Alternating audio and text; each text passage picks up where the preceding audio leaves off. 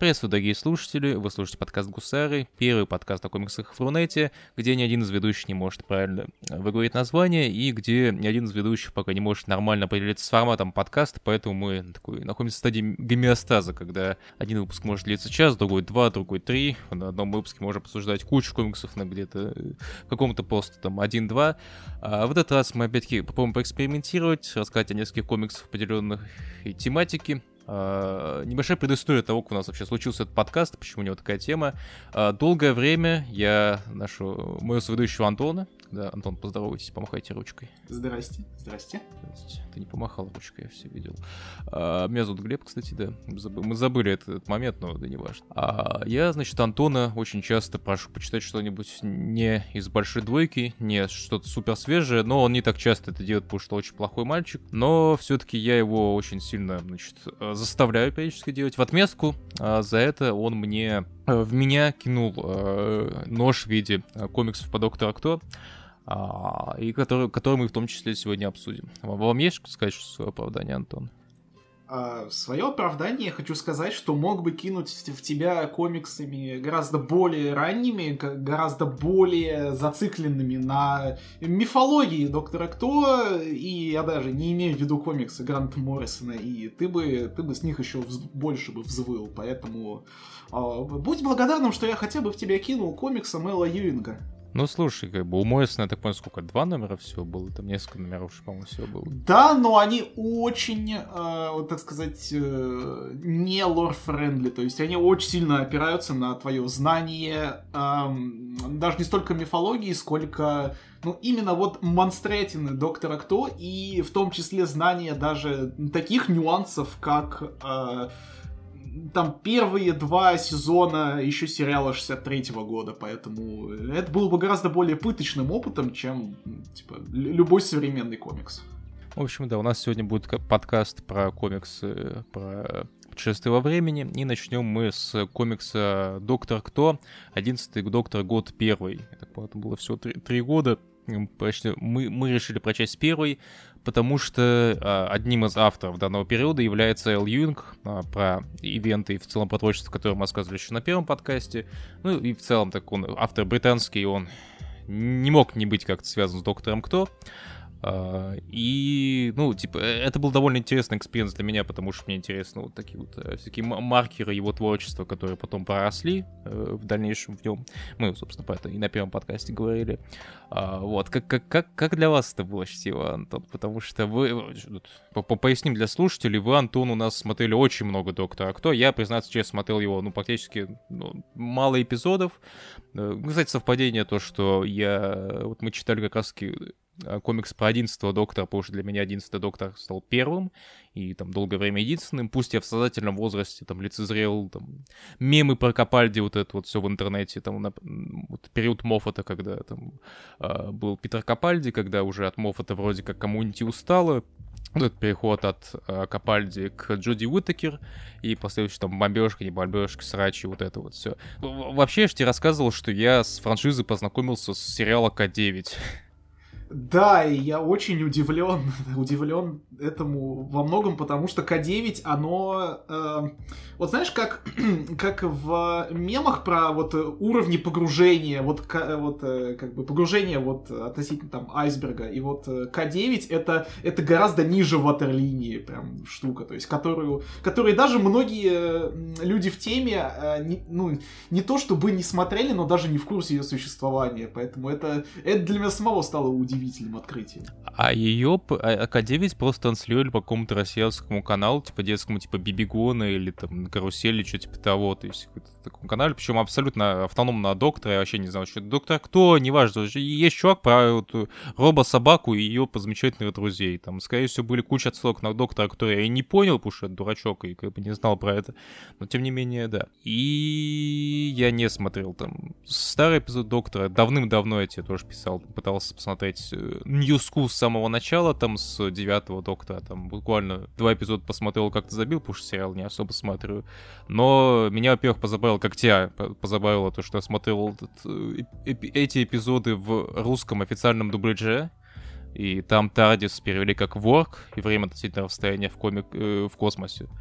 э, собственно, как, как Тардис на английском, но только по-русски. И, помните, это тогда позабавило. Ну, перевод аббревиатуры действительно забавный. Есть, э, вообще, вообще довольно интересно было, что э, этот дубляж э, ведь очень буквально воспринимал э, как бы фразу о том, что Тардис это машина для как бы вот путешествий в пространстве и времени, и но при этом всем э, вот учитывая, что слово машина оно вроде бы как бы в русском языке женского рода про Тардис, э, если я правильно помню, дубляж СТС э, говорил, что это он, что вот Тардис это типа вот вот вот он. Ну, в последующих сезонах в том числе. Этого я, этого я честно не помню. И я еще хотел, наверное, выяснить на то, что вот твое отношение к, к доктору Кто. Я-то ладно, я как бы, ну, ну, ну факт сраный, ничего не смотрел, не читал. Вот, а как вы относитесь к доктору Кто? Ну, расскажите, вы никогда мне об этом не рассказывали. А, даже так. Ну, как бы, как уже сказал Глеб, а, из до, как бы, докторского во мне до хрена. Я смотрел весь старый сериал, я посмотрел весь новый сериал, я посмотрел большую часть спин я даже настолько в этом познании своем преисполнился, что а, углублялся в сопутствующий мерч в виде книг, в виде аудиопостановок, то есть я их слушал пол- полностью на английском, потому что их, ну, собственно, не переводили на русский. Я знаю, что они официально дублируются на немецкий с английского, но больше ни на какие языки. Uh, то есть, так или иначе, я в эту тему в эту тему я поглужен... Поглужен? Что, блядь? Э, в эту тему я погружен на мой взгляд, достаточно глубоко, но при этом э, не настолько достаточно, чтобы ну, скажем так, читать вот, э, книги uh, совсем старые, вот периода, когда сериал был заморожен, 90-х годов. И, ну, на- наверное, судя по, судя по тому, насколько вот я впита- впитывал в себя весь докторский контент, можно понять, что сериал мне, в принципе, очень нравится. Что как бы это будет преуменьшением. Я не уверен, просто стоит ли как бы как комментировать нынешнее состояние франчайза, потому что, ну, это, скажем так, э, очень слабое отношение имеет э, к самому комиксу, но э, вот если как-то вот, выходить на, на тему нашего обсуждения, то с комиксом я познакомился, наверное, вот в пиковый период моей, моей увлеченности э, вот этим франчайзом. Это был год э, то ли 15-й, то ли 16-й. Э, и, ну, то есть, учитывая, что было 5-6 лет назад, ну, где-то 5-6, там, 4 года, у меня все, все очень плохо с математикой, я тогда хуже знал английский, я хуже, как бы вот, э, хуже были мои, как бы, знания контекста Доктора Кто, и, собственно, вот в это время я познакомился с э, комиксами издательства Titan Comics про Доктора Кто, про 10 Доктора и в том числе про 11 -го. И этот комикс я для подкаста фактически перечитывал спустя 5 лет. Э, и комикс оказался намного лучше, чем я его себе запомнил. Потому что, когда я его читал в первый раз, мне он показался довольно, скажем так, довольно непримечательным и э, очень, возможно, даже чрезмерно стандартным, э, извините за слово, продуктом по лицензии. Э, к продуктам по лицензии э, там, у меня отношение э, довольно специфическое в том плане, что я особо стараюсь не не прикасаться к таким штукам, даже, даже когда я, собственно, самим э, тайтлом, лицензиатом э, увлечен. Э, ну, просто потому что есть какое-то вот, возможно, иррациональное предубеждение против всех этих вещей, что вот они слишком, слишком вторичны, что они не являются вот какой-то важной частью в иерархии, так сказать, всей вот этой франшизы, всего этого франчайза. Но, несмотря на то, что я говорил о том, что я не буду комментировать нынешнее положение сериала, я, я, я, это, я это обещание нарушу и скажу, что на фоне, скажем так, нынешних положений, положений вещей в сериале, то есть на момент начала 21 года, когда э, когда происходят очень большие затяжные хиатусы, когда э, какой-то вот движ в самом сериале очень сильно стихает э, во многом из- из-за качества сценарной работы и режиссуры, как-то испытываю недостаток э, такого вот комфортного э, доктор Ктошного контента, который э, этот комикс мне, в принципе, обеспечил вот прям э, с горочкой, что называется. Хм, то есть ты хочешь сказать, что это вот такой Faithful to Original штука, то есть это такой, в принципе, передающий дух и в целом, ну, на определенном качественном уровне сделано. Потому что для меня этот комикс, он был, ну, довольно неплохим, мне опять-таки было интересно его считывать как вот комикс именно Юинга, хоть не комикс одного Юинга, в частности, на сценарии еще там периодически у них такой был дуэт э, Эл Юинг Роб Уильямс, и там они могли там один номер написать вместе, могли чередоваться, там один пишет второй, другой третий. А, но в целом это была интересная коллаборация, было интересно то, вот, какие темы затрагивал, ю, затрагивал Юинг, в частности, вот тема зеленая, то есть тема того, что там он, когда доктор со своей новой спутницей, а этот том он посвящен отношениям доктора и новой спутницы, которая, как я понял, не была в сериале и, типа, и, не, и не будет никогда, скорее всего. Он хотел ее отнести на планету, там, вот, э, сад, условно условно говоря, большой, а там, короче, капиталистический ад наступил, и там вот э, поставили огромный парк развлечений, и вот э, такой, тема того, что вот природа это классно, а не природа и капитализм это плохо, и в целом вот того, как вот заветилась эта вот борьба против капитализма, которая, конечно, не на уровне вот э, с аркой и на Immortal Hulk про то, как Халк борется с Роксоном, Ксемной, вот это вот все, естественно, там даже близко не стояло, но это сделало в меру интересно, в меру интересно вот для меня, опять-таки, незнакомого с первоисточником человека само исследование доктора, то есть отношения доктора и Тардис, какую-то вот саму личность, вот драматичную сторону доктора как персонажа, его зависимость, его потаенные желания, тема желания пронизывает весь этот том. То есть тут, тут я ожидал, что тут будет просто набор определенных вот ваншотных историй, которые, да, там будут связаны тем, что там, это нелинейное повествование, потому что у нас комикс по путешествию во времени, и типа, почему бы нам вот в, в рандомном порядке не знакомиться с персонажами, ссылаясь на то, что вот а, а они-то на нас уже знают, мы их еще нет. А, но этот оказался довольно интересный нарратив в, в меру. А, но, но для тебя это было, я полагаю, нечто, чем-то большим. Я в первую очередь, э, перечитывая этот комикс и ну, приблизительно помня его какую-то вот фабульную сторону, а, старался больше обращать внимание на то, как он структурирован. То есть, когда я его читал вот пять лет назад, мне у, у меня вот относительно этого комикса в голове крутилась одна мысль, которую я мог сформулировать, но я ее не мог uh, как-то вот uh, и, и, изящно подкрепить, что ли, потому что... Нет, сейчас, нет, не изящно подкрепить, а формализировать можешь? Да, я ее не мог а, как-то достаточно внятно озвучить, как-то ее сформулировать.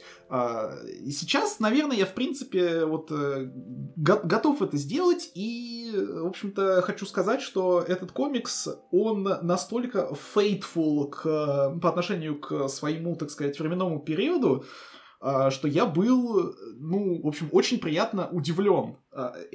То есть именно вот тем, как он напоминает э, ранние сезоны с, вот, 11 Доктора с Мэттом Смитом, потому что, э, ну, фактически этот комикс, он происходит во временном промежутке где-то между пятыми и шестым сезонами. То есть вот фактически, то есть между первым сезоном Мэтта Смита и вторым сезоном. То есть в комиксе на это четкий дан, вот, дана четкая временная отмашка, что доктора, то есть в конце пятого сезона как бы оставил своих э, спутников э, Эми и Рори, э, так сказать, проводить свой, блядь, ханимун это типа, а, проводить медовый месяц, да, проводить медовый месяц свой а, а сам отправился путешествовать по перезагруженной вселенной, вылавливать баги и приключаться в приключения. И на самом деле, вот на этот комикс я старался смотреть как на такой э, условно потерянный сезон, да, межсезон Доктора.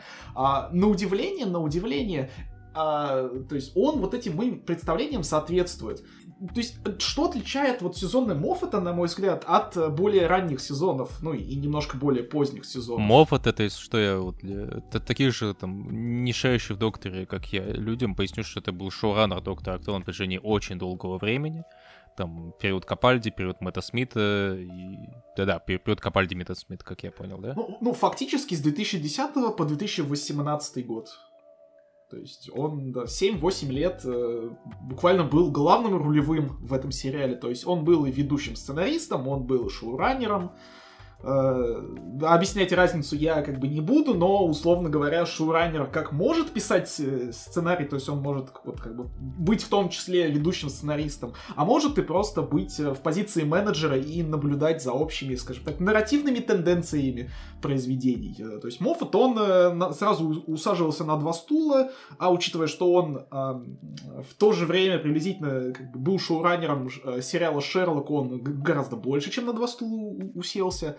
Э, но вот у него с переменным успехом это получалось. И, на мой взгляд, вот что отличает, э, ну, такие пиковые сезоны Моффата, как раз когда он еще не успел э, довольно большому количеству аудитории приесться и, опять же, вот, исписаться, если так можно сказать, он отметился тем, что сохраняя вот эту вот ваншотную структуру эпизодов, он очень грамотно умудрялся их связать в связать общим горизонтальным сюжетом. То есть ты хочешь сказать, что именно вот эта структура, вот э, ваншотные эпизоды, какие-то односерийные маленькие сюжеты, связанные единым каким-то сквозным нарративом, именно это тебе напомнил комикс? А, именно, ну, в том числе именно этим. А, очень также напомнил а, мне Моффата а, основная, так сказать,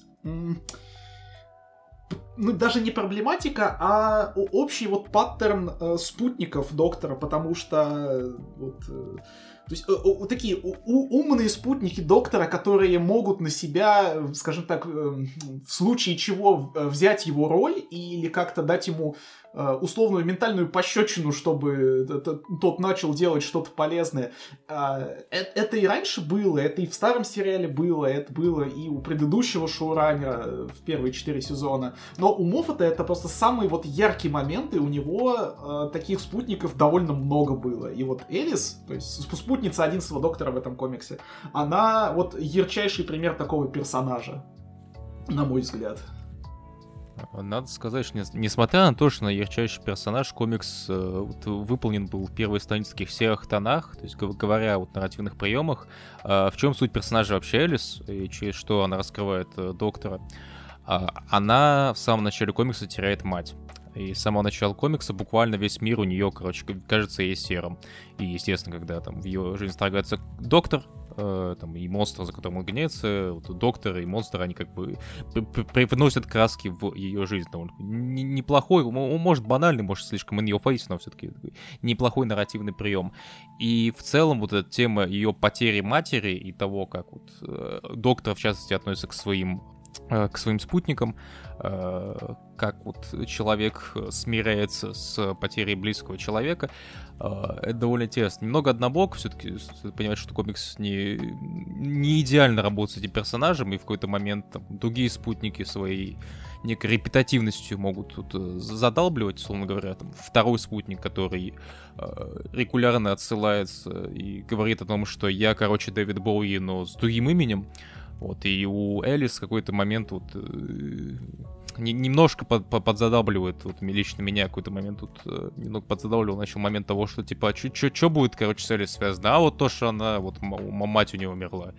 То есть в этом плане и, и Уильямс, и Юинг могли какую-то, знаешь, немного другой спектр ей придать. Но все-таки 15 номеров это не там, 60, там, условно говоря, хронометраж не резиновый.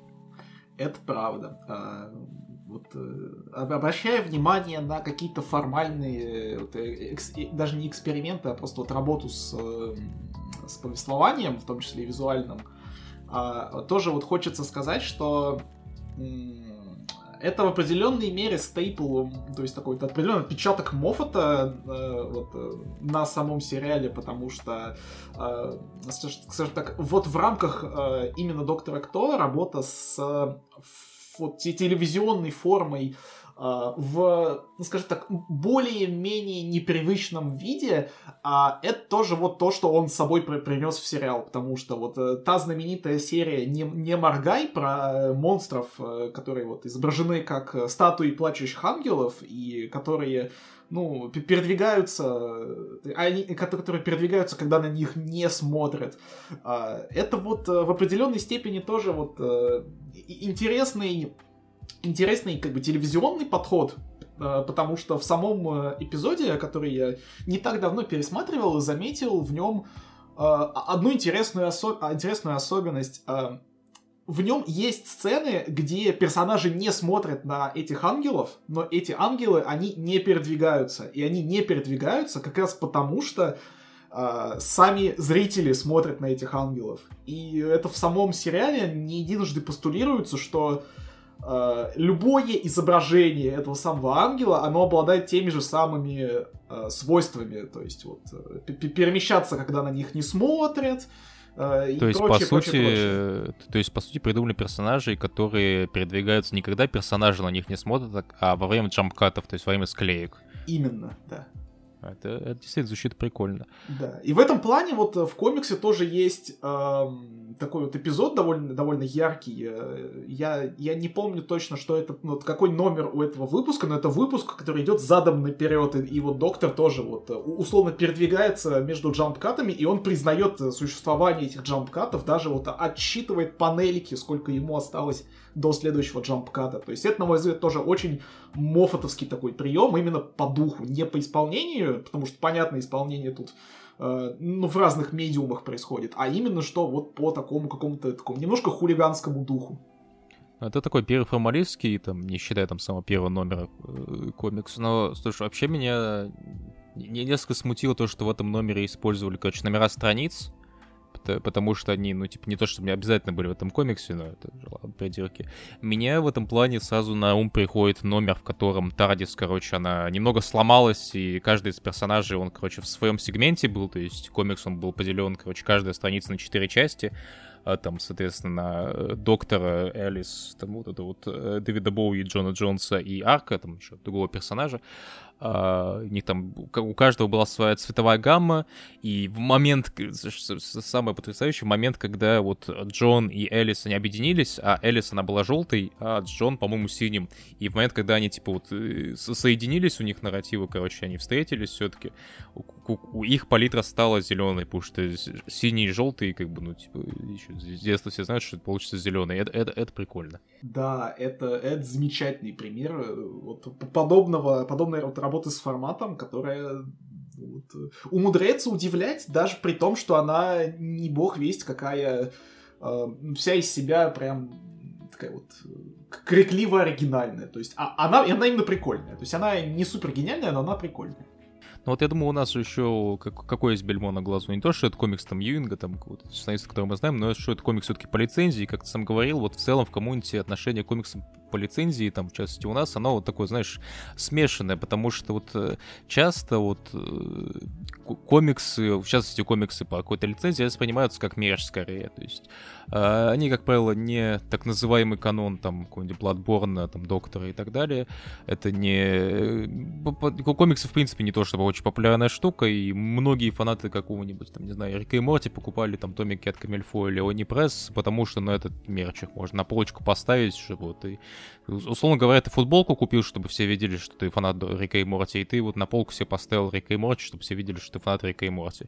А в связи с этим, вот, э, к сожалению, у многих комиксов по лицензии не то чтобы, вот, знаешь, имеют, имеет смысл там э, звать интересных сценаристов, необычных художников во многом потому, что, ну, типа, а зачем? И, ну, фанаты люди капризные, и фанаты там, если они увидит то, что им не понравится, то, что не будет вот инлайн вот, в некой струе оригинального произведения, у них могут какие-то конфликтные чувства этого вызваться.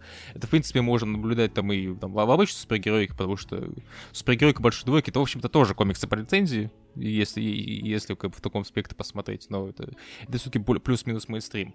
И, и в этом разрезе я бы хотел сказать тему, вот, которая очень важна в рамках этого комикса, это, вот мы говорили про визуальное повествование, это рисунок. Многие комиксы по лицензии выглядят как говно. А, они, они как правило, очень плохо нарисованы, даже не по то, что там зовут плохих художников, там неопытных художников, э, туда зовут э, э, часто неопытных, часто не очень таких расписанных художников, и часто им дают не то чтобы много времени. И в рамках этого комикса, этот комикс меня натолкнул на вот э, э, тему того, что рисовать комиксы по лицензии, особенно там по лицензии там кино, телесериалов, очень сложно. Сложнее на самом деле, чем вот какую-нибудь супергероику, потому что вот любой человек, скорее всего, кто читал любые комиксы по Доктора Кто, э, поймет, о чем я. Лица очень очень специфичная штука, их очень тяжело рисовать. А, особенно, когда ты рисуешь комикс, тебе надо передать эмоции там а, актера человека, и чтобы это не выглядело нелепо.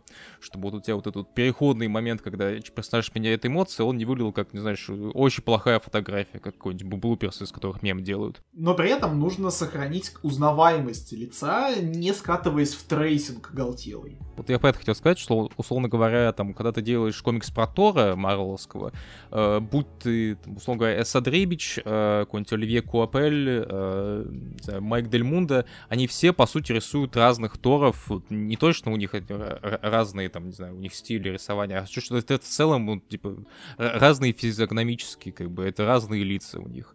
И это нормально, потому что, ну, типа, как, какой бы из художников не нарисовал Тора, это э, читатель поймет все равно, что это Тор.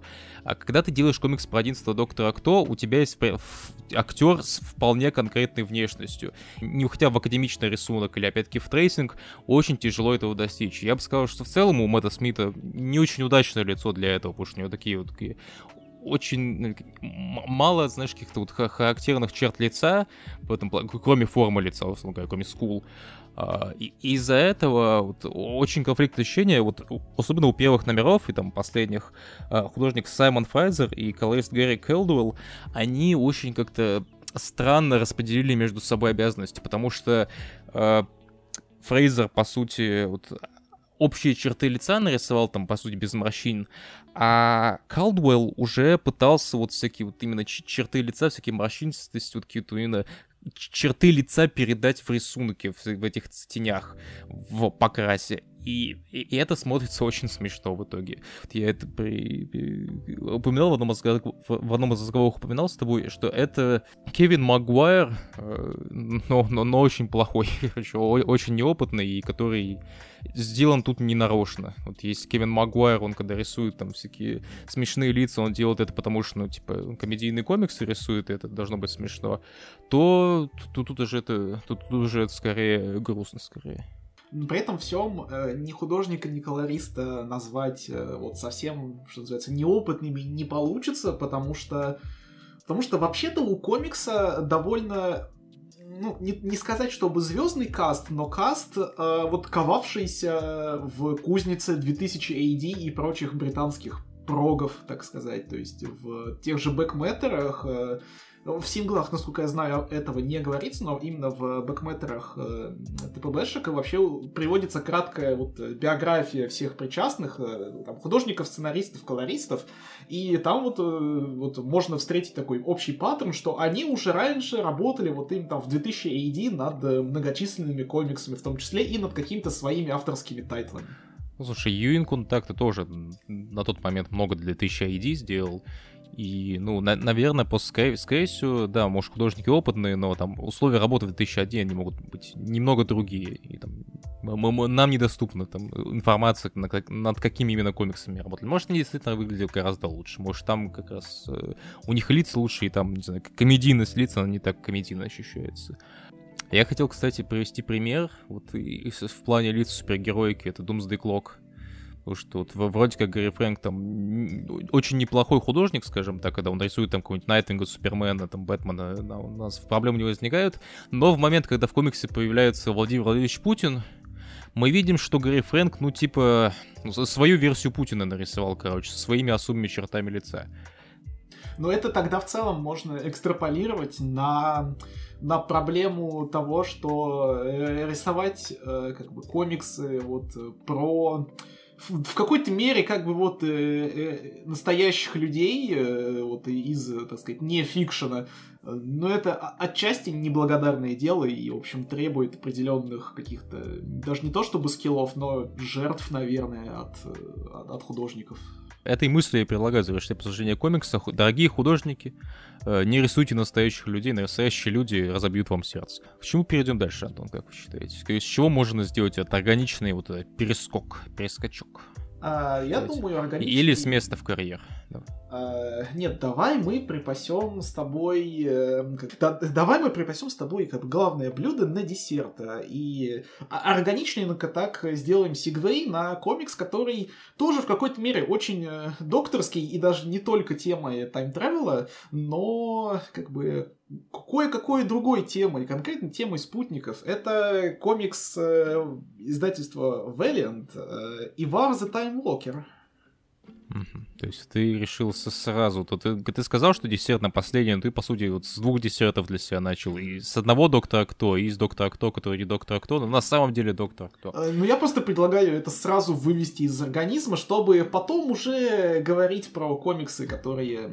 Э, а, скажем так, как, как, как уж на сковородке сейчас вот оправдывается. Более, да. более, ну, более специфичные, да, скажем так.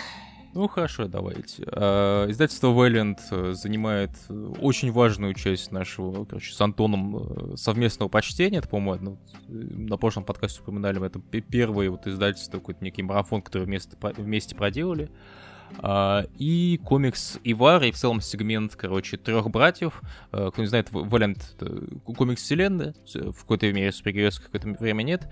Там есть такие персонажи, как три вечных брата. Uh, брат Ар Ар Ар Арам, брат Гилат и брат Ивар. Собственно, вот три вечных э, таких э, человека.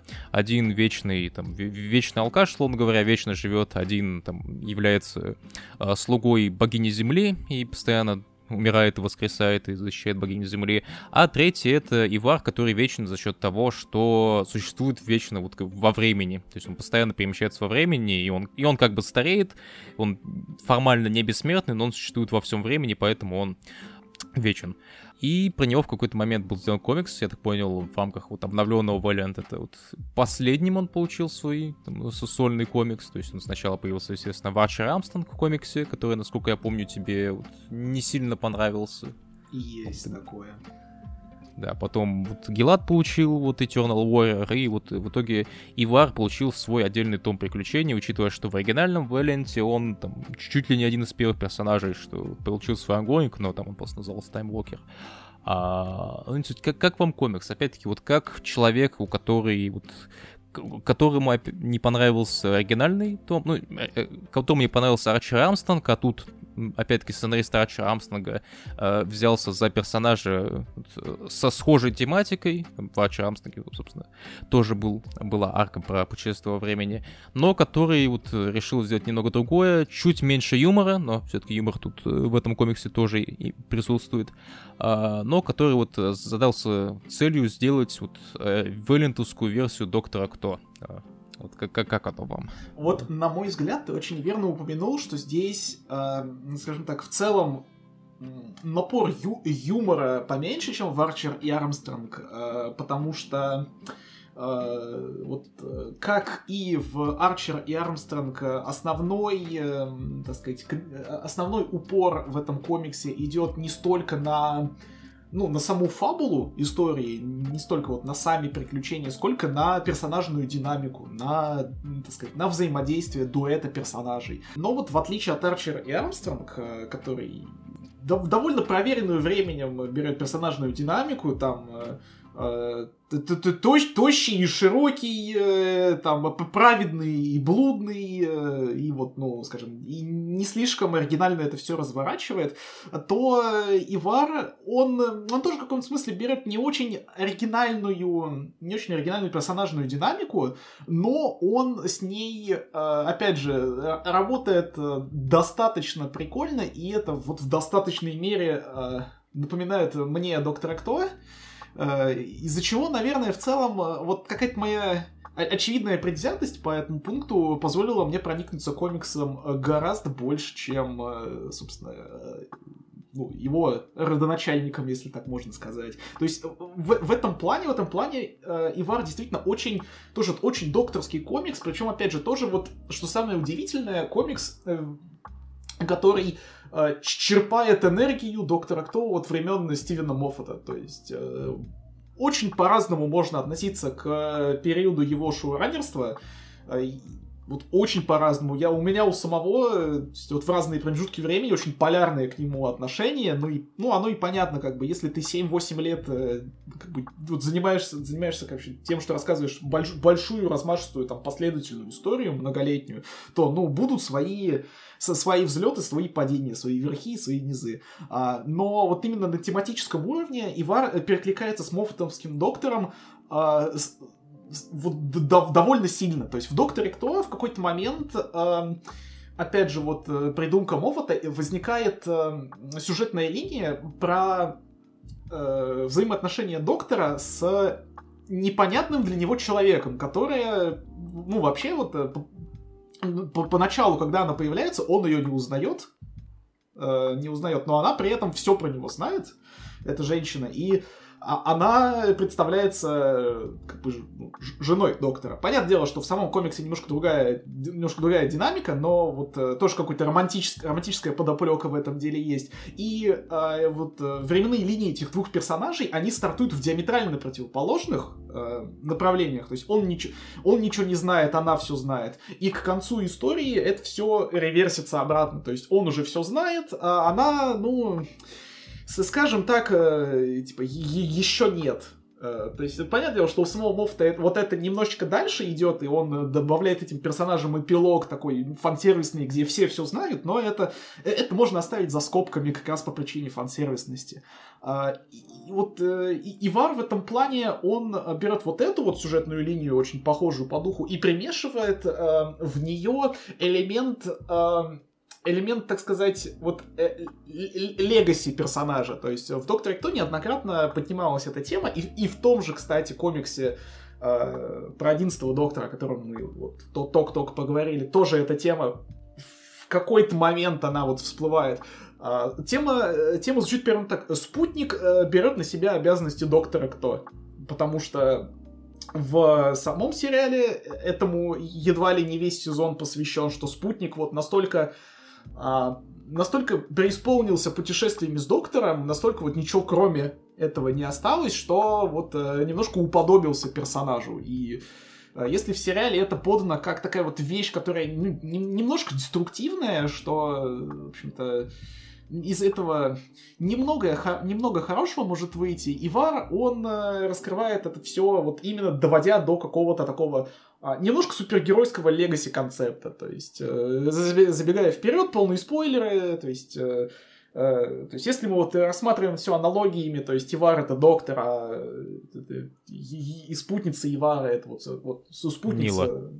Нила, да, Нила это спутница доктора, то э, как вот э, к концу комикса они меняются местами, Нила занимает, по сути, должность таймвокера, тогда как Ивар, ну, отходит за кулисы, мягко говоря, то есть перед, передавая ей все полномочия. То есть это, это прикольное смешение вот этих двух, двух тематик, докторских, которые при этом приправлено, ну, а, скажу так, не самым оригинальным, не очень смешным, но довольно приятно написанным и не менее приятно нарисованным вот, комиксом про путешествие во времени. Он тоже не очень оригинальный, он тоже очень по, по проверенным тропам ходит, но он это делает э, достаточно компетентно, чтобы это вот не вызывало отторжения. Достаточно компетентно, тут не, неплохо, на мой взгляд, реализованы сами, собственно, моменты перемещения во времени, то есть такие вот игры с панельками, вот, собственно, которые и на обложке порой выведены, на мой взгляд, очень хорошая обложка у комикса. Вообще, на мой взгляд, вот э, грань между вот как я это вижу, человек, который не смотрел ни одного эпизода, да, но вот судя по вот э, доктору вот комиксу, который мы прочли, спутник, который меняет, э, спутник, который подменяет доктора, это скорее гиммик на там один сюжет, и к этому, про это могут в дальнейшем вспомнить, но это не то, чтобы какая-то, ну, знаешь, закрепленный статус-кво. В случае Нилы, Нила, в общем-то, и в рамках этого комикса, и в рамках в целом вселенной Вариант осталась Таймволкером.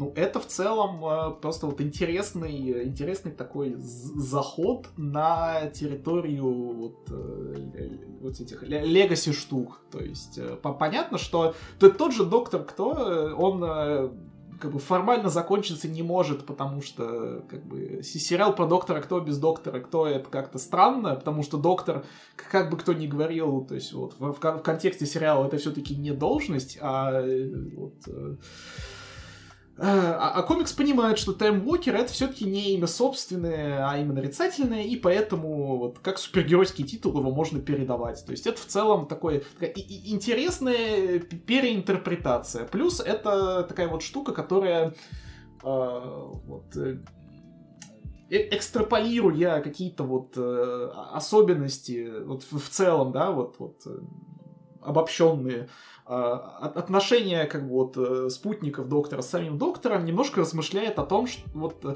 размышляет о том, как доктор влияет на, на своих, так сказать, э, друзей и путешественников, и в том числе вот и, идет туда, куда не пойдет процедуральный сериал, просто по причине того, что это процедуральный сериал, которому нужно всегда возвращаться в форму. То есть он это все доводит до какого-то логического вот логической точки, и вот э, происходит такая вот э, довольно, довольно ожидаемая и закономерная подмена. Э, то есть даже не подмена, а именно вот замена одного персонажа другим.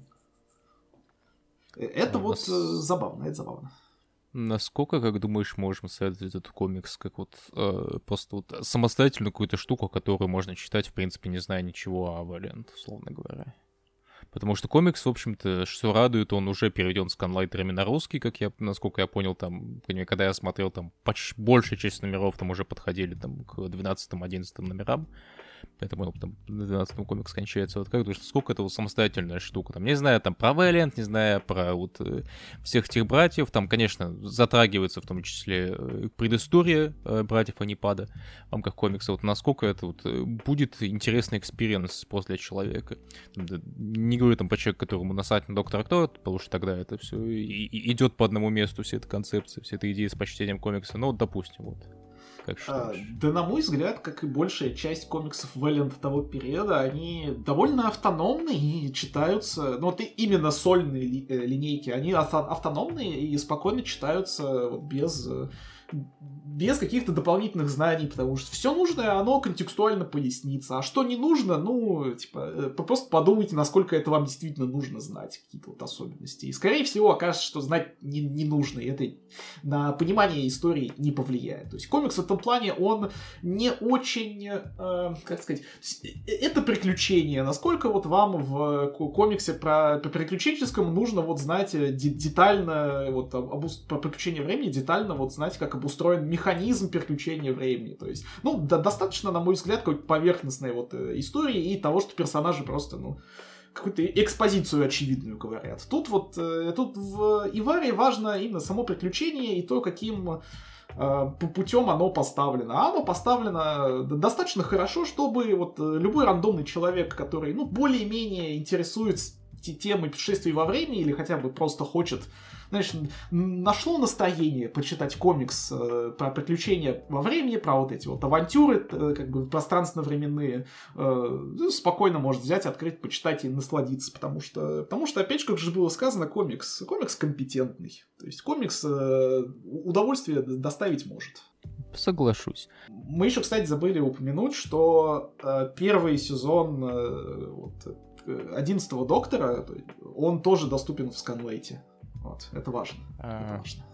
Действительно, да. Тут большая часть того, что мы говорим в этот раз, она так или иначе имеет э, русский перевод, что хорошо.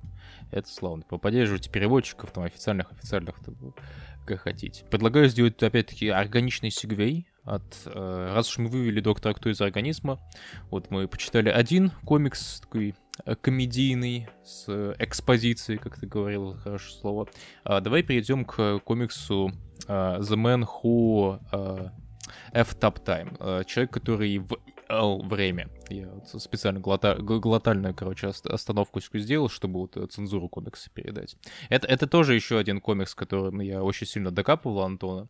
Это, кстати, первый комикс, который я тебе докапывал в этом подкасте, потому что пока доктор и, и Ивара ты прочел добровольно. Вот, вот вот как тебе вот это мое предложение? Насколько вот, и, и, вот, на, насколько сочно я описал для тебя этот комикс, настолько мое описание было верно.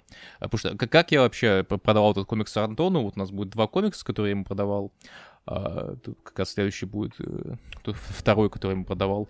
Это, короче, комикс комедийный по путешествию во времени, который очень не смешной, и поэтому ты должен его прочесть. А, потому что я, когда я, я давным-давно еще, когда там выходил свой первый номер, я собственно, прочел первый номер. Не без энтузиазма, надо сказать, э, но меня напрягло, что вот комикс такое ощущение, вот, вот, вот в первом номере он пошутил, я такой, ок, и, и в первом номере там были вот определенный сюжет, такой setup сюжета, э, некий вот набор э, приколов, э, я такой, окей, хорошо, э, будет интересно, что куда комикс пойдет дальше. Потому что то, что я сейчас, это неплохо, э, но, на мой взгляд, есть куда расти, и интересно, куда комикс пойдет. Комикс в итоге не пошел никуда. Вот ровно тот уровень, на котором он был в первом номере, э, на том же уровне он был вообще все пять номеров комикса. Практически те же шутки, практически те же темы шуток, практически та же структура шуток. Вот. А насколько, насколько правдива моя реклама была, Антон? А, ну, слушай, на самом деле ты вот чуть более чем полностью оказался прав относительно, относительно того, а, каким описанием ты продавал мне этот комикс. И, эм, ну вот, обращаясь к аналогиям, а, в этом плане комикс, он а, слишком переусердствует со своим гиммиком. То есть сейчас будет очень очень странная, может быть, аналогия, но я ее обожаю, потому что она невероятно наглядная. В народно любимом сериале Спанч Боб, э, Спанч Боб Квадратные штаны был эпизод, пляжный эпизод, где э, Спанч Боб как-то умудрился единожды рассмешить людей порванными штанами, и весь оставшийся хронометраж эпизода он повторял эту шутку вновь и вновь, пока она не стала вот настолько уже тошнотной, что на нее невозможно было смотреть без отвращения. То есть это, конечно, не настолько, не настолько же вот сильный уровень скажем так, оверюзу шутки, но вот э, отсутствие какой-то гибкости э, и, или даже желание проявлять эту гибкость в подаче, оно меня, ну, оно меня не застало врасплох, потому что ты мне ее, ее уже описал, но как бы лучше от этого не стало. Легче тем а, более. Вообще этот эпизод довольно часто приводит пример, как то, что Губка Боб предсказал культуру мемов. Э, да ладно. А вообще я, я думаю, имеет смысл сказать, собственно, о чем вообще комикс. Э, комикс о мужичке, э, молодом пацанчике, который работает э, ассистентом в лаборатории, где там главный профессор, естественно, и вместе там, с другими лаборантами изобретают машину времени к ней его особо не попускает, потому что он всего лишь ассистент, но он ассистент э, не по своей воле, а потому что у него вот э, другой, там, третий доктор, он, короче, стырил у него девушку, стырил у него там э, конспекты, э, сейчас он очень сильно его гнобит, э, потому что он мудак, и, в общем, жизнь у него хреновая, э, но в какой-то момент, пока он сидит в баре и горюет над тем, какая у него плохая жизнь, к нему приходит его версия из будущего, и говорит, типа, давай, воспользуйся прошедшим времени, короче, исправь свою жизнь. Но главное, не въеби время.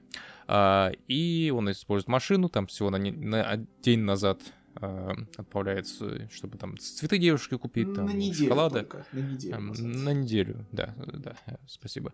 А, и в итоге он вот э, возвращается в свой родной таймлайн и пиздец. И там, короче, Линкольны везде, динозавры, короче, ящерицы какие-то, вот, э, короче, он а, опять-таки, повторимся, въебал время, вот, э, нарушил таймлайн. Иными словами, там происходит финал шестого сезона Доктора Кто, где кучу э, разных временных линий наслоилась друг на друга, где Черчилль рядом с, находится с пирамидами, где динозавры тоже рядом с этими пирамидами бегают. О, очень похожая картина в каком-то смысле, с поправкой на бюджет э, как бы сериала и э, отсутствие, так сказать, бюджетных рамок у комикса. Mm, скорее всего, не, не, опять-таки не смотрел. А, ну и вот и комикс комикс про то, как к нему приходит временная полиция и говорит, типа, вот, короче, почини таймлайн, мужик. И вот, собственно, весь комикс, он там бегает, ходит, пытается починить таймлайн, но так, в, итоге происходит некий сюжетный поворот, оказывается, что это не он э, сломал таймлайн, и все плюс-минус выходит на свои места, и вот, пока это все происходит, там происходят некие... Э, э, и пока вот сюжет пузырится, есть некие экшн-сцены, есть некие шутки, их повторения, и вот говоря о повторении, вот, э, безусловно, вот самая вот популярная работа Джона Леймана — это Чу. Э, Жуй. Э, не тот, который сейчас идет, который оригинальный на 60 номеров. А, и в нем, надо сказать, юмор тоже довольно репетативный, довольно мемный, в том плане, что очень часто, вот особенно во второй там половине комикса, юмор строится на самоомажах и самоповторах. То есть, вот, кто, кто читал, поймет, что вот а, сцены, где два персонажа переспали с друг с другом, сцены, когда у нас вот новое дело, а, сцены, когда у детективов начинается новое дело, это еще амаш, но не шутка, но вот э, периодически появляющиеся развороты с петушком Пойо, э, которые там на всякие абстрактные сумасшедшие приключения. В какой-то момент они начинают, откровенно говоря, надоедать, и вот они мне надоели, пока я их читал как бы залпом, 60 номеров, не знаю, насколько они были удачные в ангоинге, но надо сказать, что в Чу вот вся эта репетативность, она, во-первых, за счет хронометража работала гораздо лучше, потому что, ну, 60 номеров, там, повторя... повторяющихся шуток, там, которые разбавлены, там, сюжетом, каким-никаким костяком сюжета, все-таки Чу это более сюжетно-ориентированный комикс, разнообразным юмором, то есть там не только там сама Марс, повторы были, а, визуальным юмором Роберта Гиллари во многом, а, то есть там это все как-то это нивелировалось, и, на мой взгляд, является скорее недостатком комикса, все-таки не было каким-то, знаешь, фатальным фактором. А, тут же комикс состоит ровно из этого. И тут каких-то спасительных элементов, на мой взгляд, ну, не то чтобы есть, потому что тут сюжет, ну вот он э, ощущается, будто его на 5 номеров как-то много. Я скорее вот э, про другое хотел сказать. Конечно, очень удобно читать интенции автора, как бы не являясь э, автором, что-то от себя вчитывая, но мне показалось, что, э, что Лейман, он пытался сделать э, немножко такой в каком смысле нетипичный комикс про путешествие во времени, э, потому что он э, хотя бы на уровне вот идей, он вот видно, что он довольно много в этот комикс э, закладывал откровенно таких вот немножко хулиганских вещей, э, как, бы, которые особо часто не увидишь в комиксах, то есть подобного типажа, то есть, э, блядь, то есть, то есть, да, охуенно.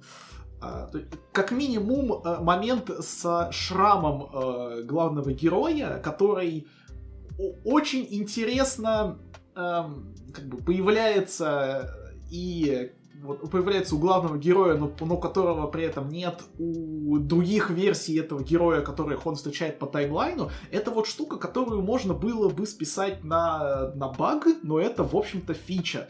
И э, по-хорошему говоря, мне кажется, сверхзадачей Леймана было сделать такой whodunit комикс, то есть такой э, темпорально-детективный комикс, э, в котором есть, э, в общем, детективная история в духе а, а, а кто же, а кто же въебал время э, и как бы вот э, нужно найти, нужно найти виновного. При этом виновный, виновный как бы формально это все еще главгерой, ну, ну вот в, в чем как бы отображается хулиганскость этого комикса, да, в том, что вроде бы нам а, заранее известен а, преступник, так называемый, но а, на поверку не все оказывается так просто.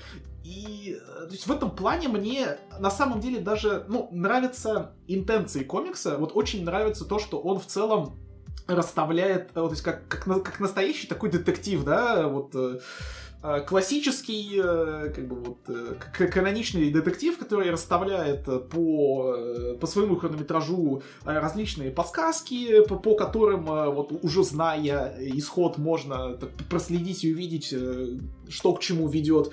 Но вот проблемы, конечно, с исполнением и проблемы немножко с тем, что являясь как бы не хай-артом, а ну, развлекательным комиксом, Э, этот комикс, в принципе, очень, э, очень много своих элементов э, подает чрезмерно навязчиво, то есть размазывая вот их, так сказать, по читательскому взору. Это очень странно, конечно, упрекать Леймана в отсутствии какой-то тонкой работы, ну и в целом это, в цел, ну и в целом это не камильфо, наверное. Но вот э, невозможно мне было отделаться от этого ощущения. Плюс, опять же, это комикс на 5 номеров, из-за чего он довольно концентрированный вот э, в том же Жуй э, гораздо больше происходит э, вещей, не связанных с какими-то вот гэгами вроде того пое-пое, потому что типа, где, сколько, сколько 60 номеров, да, и сколько вот номеров 5. То есть в этом плане все-таки The Man Who Have Top Time гораздо более ядреный и от этого гораздо, гораздо более сильный эффект оказывает вот в этом плане. Говоря про вот, э, оказанные эффекты, и вот это вот все. Второй комикс, который я тебя очень вот долго, очень истошно просил тебя, Антоша, почитай, надо. Хананавты э, Марка Миллера и э, Шона Гордона Мерфи и Мэтт Холлингсворта. Слово «истошный», а в частности, вот его часть про, про, про тошность, она идеально просто в струю ложится. Все, не Святой только, истошник, да. Всего, всего этого самого, да. истошник. Хорошо, мне нравится. Да, так вот, э, комикс о двух чувачках. Э, я хотел выписать имена этих персонажей, но я честно забыл. Я просто сейчас смотрю в пометки, я понимаю, что я не выписал имена персонажей. Что не страшно, у них э, разный цвет волос, и это нас спасает. В общем, у нас есть два чувачка. Один мужичок, который придумал, так или иначе, путешествие во времени, другой его брательник, кореш. У одного проблема в том, что у него отец алкаш был, и там, с женой у него проблемы, в итоге он мало ей уделял внимания из-за работы над этим проектом, она его бросила.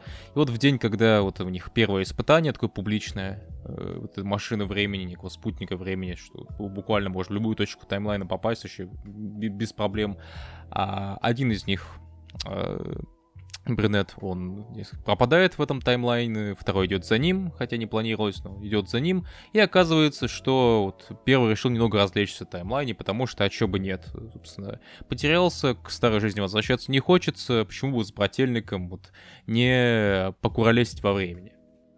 Понимаешь, я сейчас хочу тебя ошарашить э, своей, э, скажем так, интерпретацией этих двух персонажей, а, потому что Давай так, давай я тебя к ней подведу. То есть, кто наши главные герои? У нас есть э, брюнет ученый, у которого есть, э, скажем, проблемы с тем, э, что он не уделяет достаточно времени своей второй половинке, фактически семье, и, э, так сказать, hothead э, блондин Лавелас.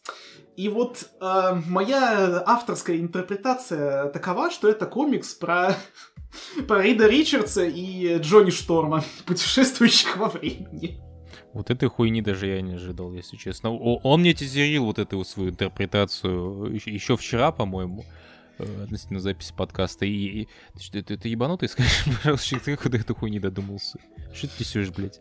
Это тупо по ассоциативному ряду. Я не, не утверждаю, что э, тут есть какая-то а, аргументация, потому что это исключительно э, вот, э, что-то такое вот ассоциативное. У меня ассоциацию вполне там, по понятным причинам, наверное, вызвали эти персонажи с Биллом и Тедом. Герои одноименных фильмов, там Билл и Тед, Богус Джонни и так далее, тоже. Два не очень умных персонажа, которые путешествуют по таймлайну, чтобы творить штуки. Проблема в том, что в фильмах по Биллу и Теду у Билла и Теда гораздо больше э, персонажных черт и мотиваций, потому что у Билла и Теда в первом фильме у них довольно простая мотивация, им надо домашку, короче, по истории сделать, э, и они за этим, короче, вот ты тырят из таймлайна всяких разных э, персонажей исторических у персонажей в этом комиксе вроде есть мотивация, опять-таки, вот у, вот у брюнета у него мотивация, что вот у него проблемы в семье, там э, батя бухал э, и э, с женой он время не проводил. И вот, казалось бы, вот любой человек подумал, ну, наверное, наверное, вот как бы ученый, наверное, тоже не, не самый глупый человек, он, ну, типа, попробует использовать такую возможность перемещаться во всем таймлайне, чтобы провести время с женой. И да, персонаж до этого додумается, но под самый конец комикса, когда он сделал буквально вообще все, что угодно. Он построил империю, короче, он построил замок себе огромный в нескольких таймлайнах, у него, короче, была куча женщин, э, у него была куча с, подданных, которые потом его наебали. Э, вообще все, все, что угодно делал, но не буквально то, что он вот вслух высказал в самом первом номере.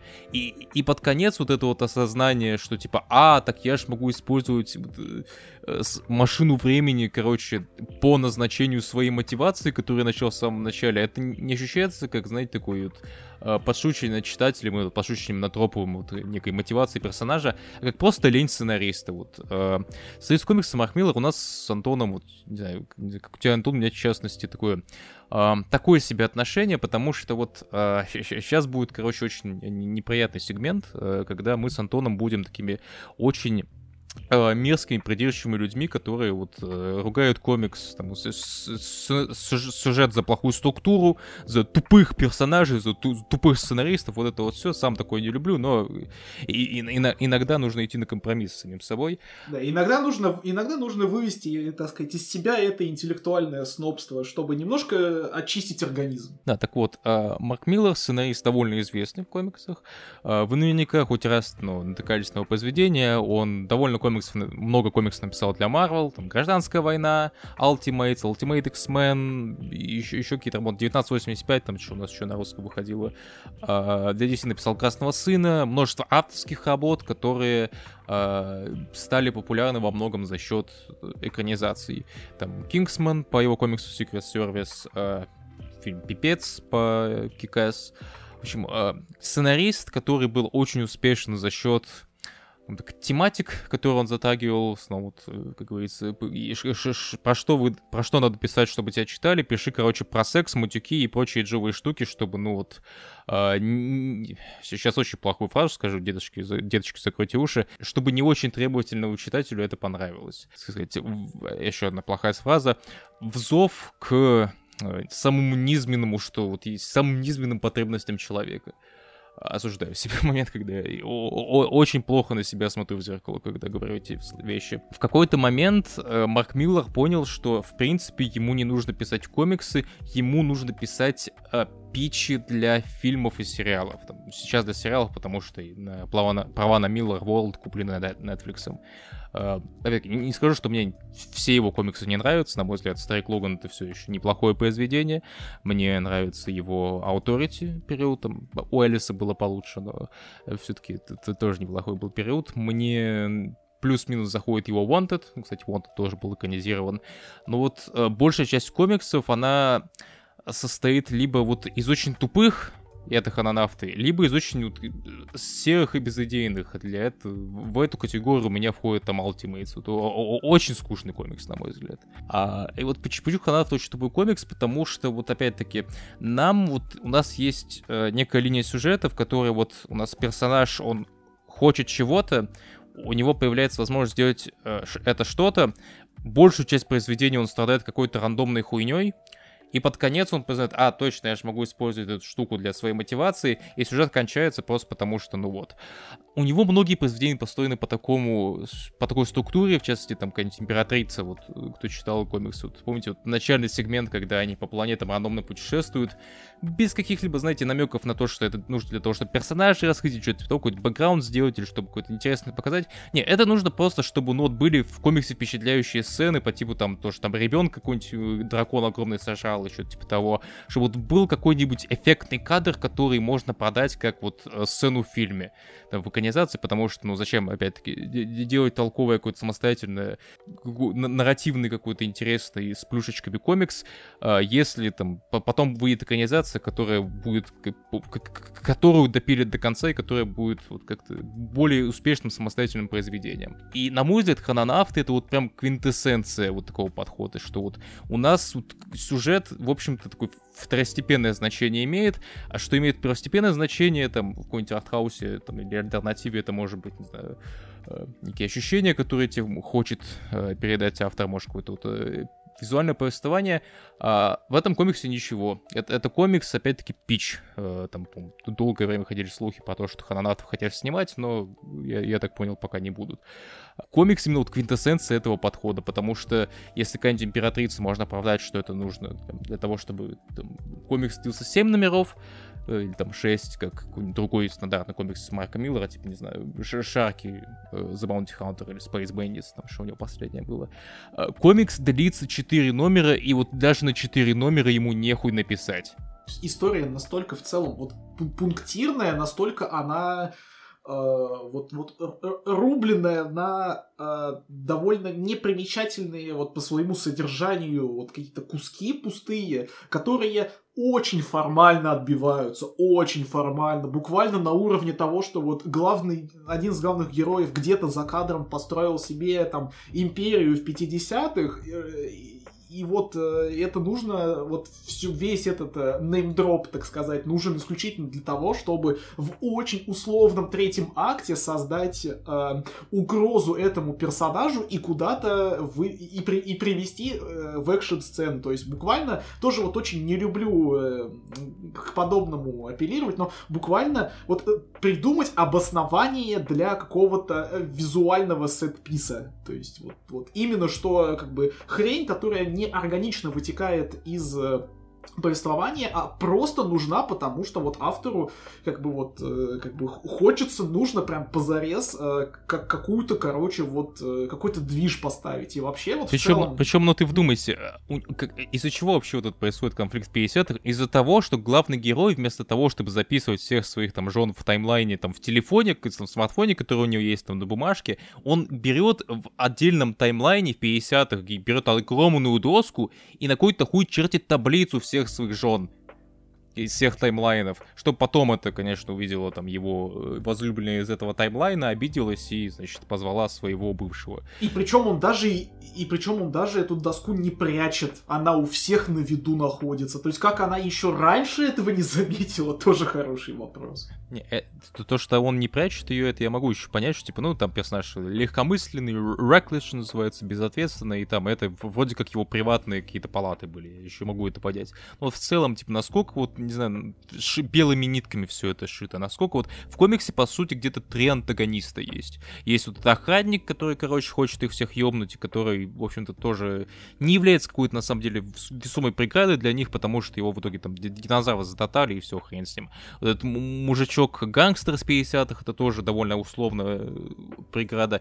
И самая, короче, самая весомая, как кажется, преграда, это вот а, воин, которого они там в, в тысячи каком-то году нашли, который там был военачальником вот этого вот брюнета, который его предал в итоге, там тоже завладел костюмом, но в итоге он тоже не является особо приветственным, потому что, опять-таки, если у тебя есть машина времени, которая может делать вообще что угодно, там, у нее нет, у, у, у, вот вообще нет ограничений у этой штуки, она может любой, в любой таймлайн, она работает сто лет, она может любые, короче, объекты, не, не просто человеческое тело, она может, короче, целые танки, целые автомобили перемещать между таймлайнами. И, и, и, и типа, окей, хер с ним, у этой штуки нет правил, типа, просто Миллеру, вот, словно говоря, не очень хочет это вдумываться, ему не надо в это вдумываться, это не обязательно. Не каждый вот э, комикс, любое произведение про тайм travel должно вот про очень серьезные такие вдумчивые размышления, схемы того, как вот типа все эти э, сюжетные линии переплетены в таймлайне, путешествие во времени, это же такая серьезная тема, потому что уже как вот у тебя вот путешествие во времени, это, короче, когда вот ты можешь менять таймлайн, или когда вот путешествие во времени, они уже включены во весь таймлайн, то есть она изменяемость, неизменяемость, это не нужно обдумывать, на самом деле, не обязательно вообще. Как бы, особенно, когда ты пытаешься писать на такую легкую комедию про, там, условно говоря, около Билла и Тедовского персонажа, которые делают там рандомные веселые штуки в таймлайне. Проблема в том, что они вот даже минимально веселые штуки. Вот э, Миллер, он делает минимально веселые вещи, которые минимально веселые вот просто по, по, по, по факту идеи. Но вот э, некого обрамления в них нет, вот, и это печально.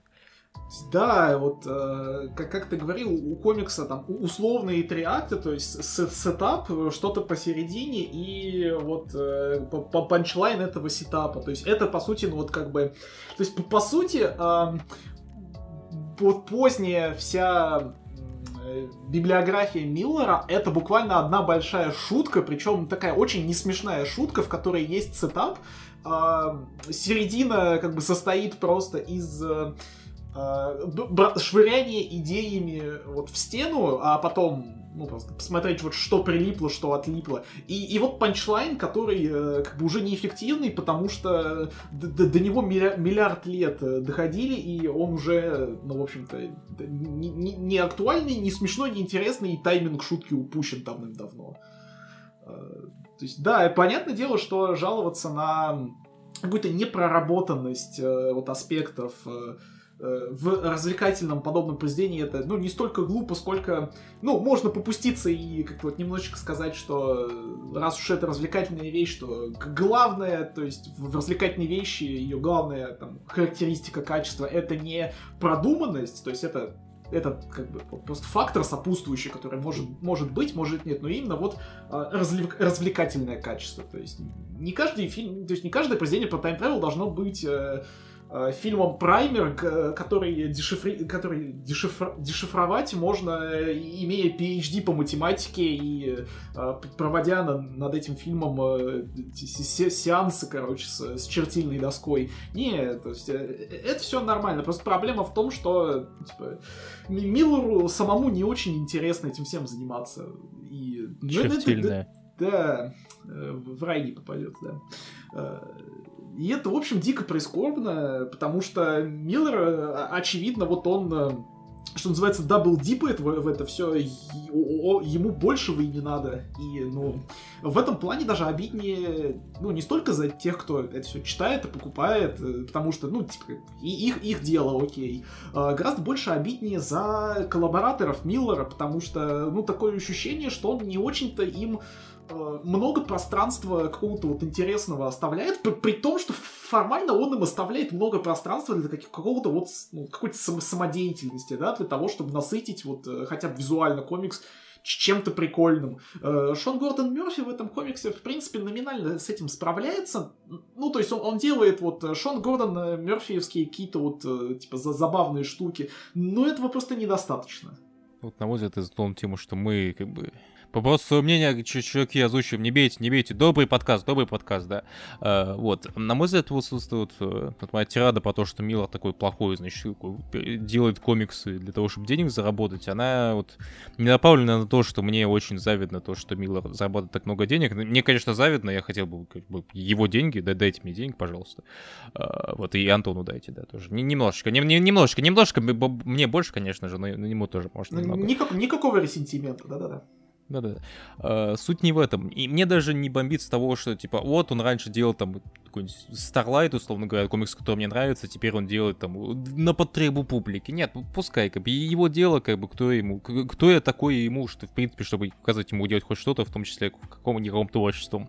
Меня скорее вот немного удручает, немного пугает то, что ну, он так-то пример подает другим сценаристам и авторам, которые, в общем-то, тоже скорее уст- могут быть устремлены, вот смотря на то, что ну вот есть очень видный сценарист, который, в общем-то, ну, спустя рукава делает комиксы, потому что, ну, типа, по похуй все равно как будет адаптация на Netflix. А почему бы мне не делать так же? Почему бы мне, типа, не просто сделать комикс-пич, условно говоря, с расчетом на то, что, типа, ну, там, плюс-минус продастся, э, но главное, чтобы по нему была адаптация. И, на мой взгляд, это создает не очень такое продуктивное поле для вот комикса как самостоятельной формы искусства. И это очень, очень-очень нехорошо с моей точки зрения. То есть оно даже проявляется не в том, что ну, авторы как-то меньше стараются над... Э, ну, вот я в очень широком смысле использую слово автора, как-то не очень хорошо стараются над проработкой каких-то произведений. Типа проблема даже ну, не столько в этом. Проблема э, в том, что вот по примеру Миллера... Э, скажем так, комиксы все меньше прибегают к каким-то именно вот комиксным эм, формам повествования. Это маленький оф-топ, но э, можно заметить, как бы вот что э, вот когда комикс пишется э, вот по подобию какого-то сериального сценария или киносценария, то есть в целом вот, э, вот ну это не то чтобы очень хорошо, просто потому, что это использует силу вот этого медиа ну, не на полную катушку. То есть, по-хорошему говоря, по-хорошему говоря, э, какой-нибудь комикс э, вроде там Спайдермен от Читы Абрамсов, он, он типа плохой даже, ну, ну, плохой сильное слово, но тем не менее он не очень э, впечатляющий даже не, не просто потому, что ну, он написан так сяк или как-то вот нарисован, может быть, не, не скажем, на мой взгляд, ты, в самой топовой ты, форме. На мой взгляд, ты комиксу Абрамсов слишком много чести дает, даешь, на мой взгляд, там просто интересный, посредственный ПХ. А, а типа, я чё, его, чё, а... чувак где-то, чё, чё где-то в лет 20 там, используя там вот, мощности популярной бати, ну, написал ну, с, с средней, как бы, интересности фанфик про вот такое темное будущее. Ну, а бывает я... что. А я вот как раз и хочу использовать этот комик, как, комикс как пример того, что будет, если вот писать э, и, именно комикс, ориентируясь э, не на вот силы комикса, а на силы вот именно что повествовательные и, и, и приемы в том числе именно ну, вот на, на киношные. То есть это может, это в принципе может работать, но это вот именно прецедент такой не, не очень хороший, потому что э, как бы ну ты вот это все, на все это дело смотришь и ты понимаешь, что оно не очень задумано как именно вот какая-то вот штука, которая как э, должна работать как комикс, она э, задумывается как раскадровки для режиссера, чтобы он потом по ним вот снял какую-то историю. То есть это, на мой взгляд, чуть-чуть обесценивает э, вот как бы вот силу вот этого медиапространства. То есть вот, и это в целом такая вот не самая, не самая хорошая практика. То есть понятно, что есть миллиард комиксов, которые не идут по этому пути, и, ну, в целом, вот, как бы, тоже в определенной степени мошнить на то, что кто-то кого-то там за заинфлюенсил в нехорошую сторону, это, ну, это тоже не дело, то есть, возможно, Миллер не хотел никого, что называется, вдохновлять на подобные штуки, но, как бы, что мы можем поделать, да, то есть, ну, вот он по факту заинфлюенсил, и вот сам вот этот феномен, он Э, но мы ему можем только дать оценочное, оценочное суждение какое-то относительно него. А оценочное, оценочное суждение, вот с моей стороны, такое, что это феномен в целом скорее пагубный, чем э, какой-то вот э, раскрепощающий. Я, с своей стороны, хочу сказать, что ты как-то, вот опять-таки, слишком много чести даешь комиксу Абрамсов, потому что он, на мой взгляд, даже не особо кинематографичный. То есть, на мой взгляд, какой-то, ну, типа, он есть, но я даже не вижу в нем вот то, что видишь, что это какая-то раскадовка для фильма. На мой взгляд, он э, связан с рононавтами и в целом с произведением Миллера э, тем, что это, в общем-то, такие очень большие фанфики. Я в каком смысле использую слово фанфики? Потому что фанфики в комиксов можно в, в, в очень широком смысле использую, потому что, словно говоря, любой комикс большой двойки — это фанфик, э, большая часть комиксов Алана Мура, это, даже вне большой двойки, это тоже фанфик, это какой-то Лига выдающихся джентльменов или Провиденс, это, там, соответственно, фанфик по, там, по литературе определенного века там, и э, городу Лавкрафту.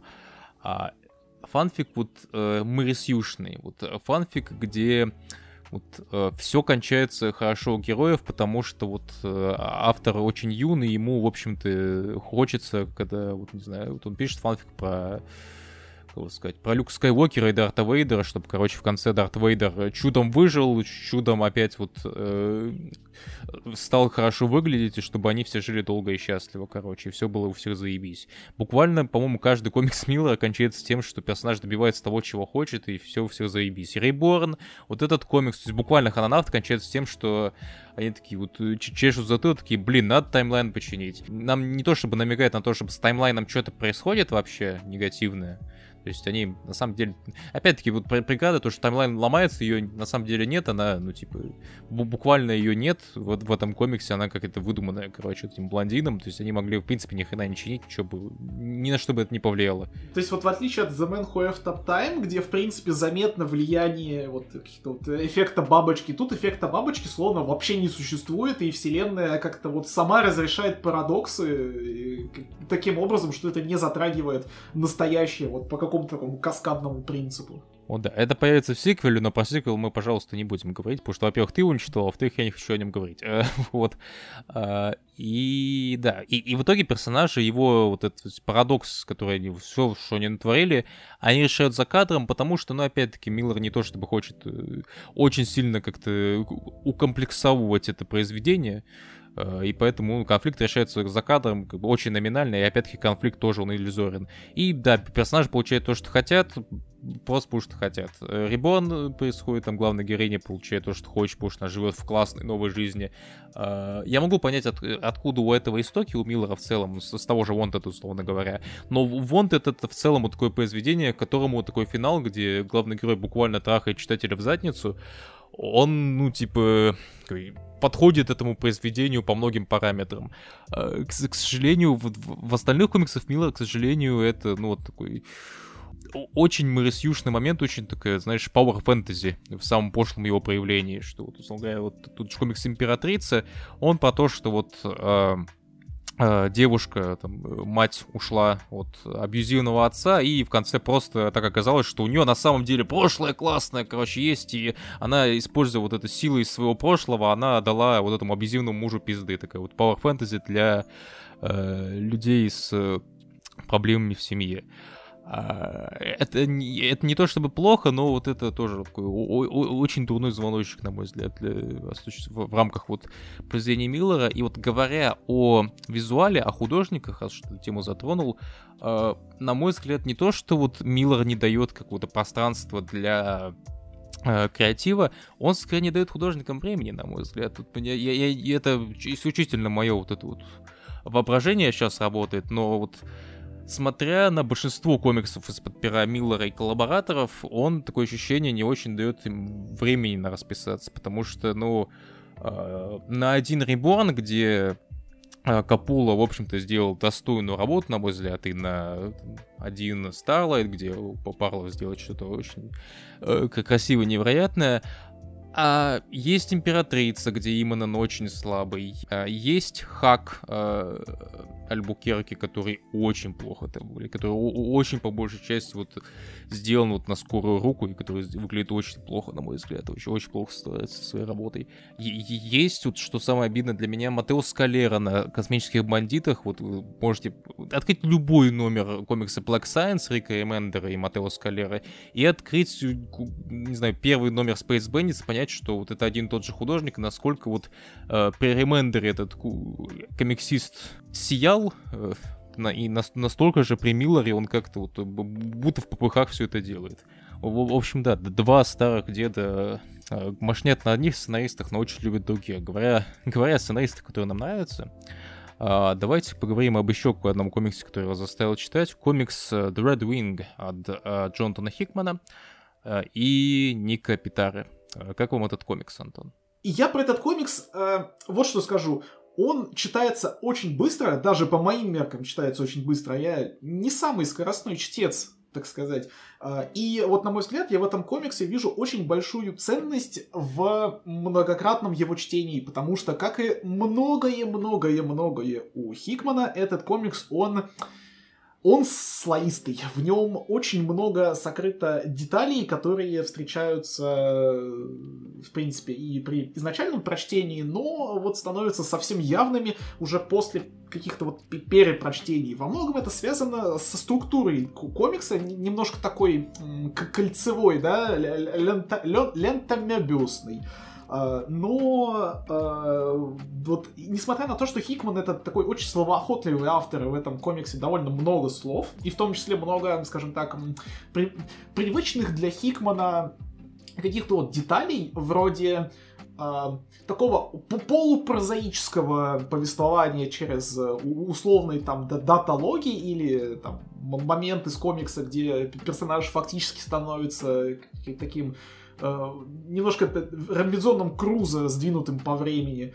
Э, э, это вот такой вот такой комикс, который для меня гораздо более ценен своей формой, потому что вот это то, как в нем показаны вот эти временные сдвиги и в целом, в том числе, вот решение с SFX, то есть sound effects с звуковыми эффектами, э, это вот в целом а, выделяет для меня комикс э, вот, вот хотя бы чисто визуально. То есть его и рассматривать хорошо, интересно, и вот он э, как бы свою, свою закольцованность истории очень хорошо подбивает под под теоретическую базу и в целом вот, вот под то, на какие темы Хикману интересно рассуждать. А в этом комиксе Хикману в целом на какую интересно рассуждать на поколенческие темы, что тоже очень хорошо бьется вот с э, э, путешествиями, так сказать, в пространстве и времени.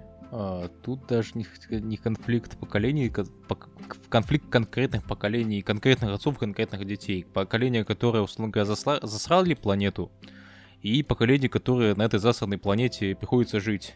И из-за того, что вот этому поколению, которые живут на засранной планете, приходится на ней жить, у них происходит э, очень ярая ненависть к поколению отцов, и они вот пытаются прошлое свое изничтожить буквально используют э, девайсы для путешествия во времени. А, чё, а вообще вообще комикс, да? Давайте, давайте об этом чуть скажем.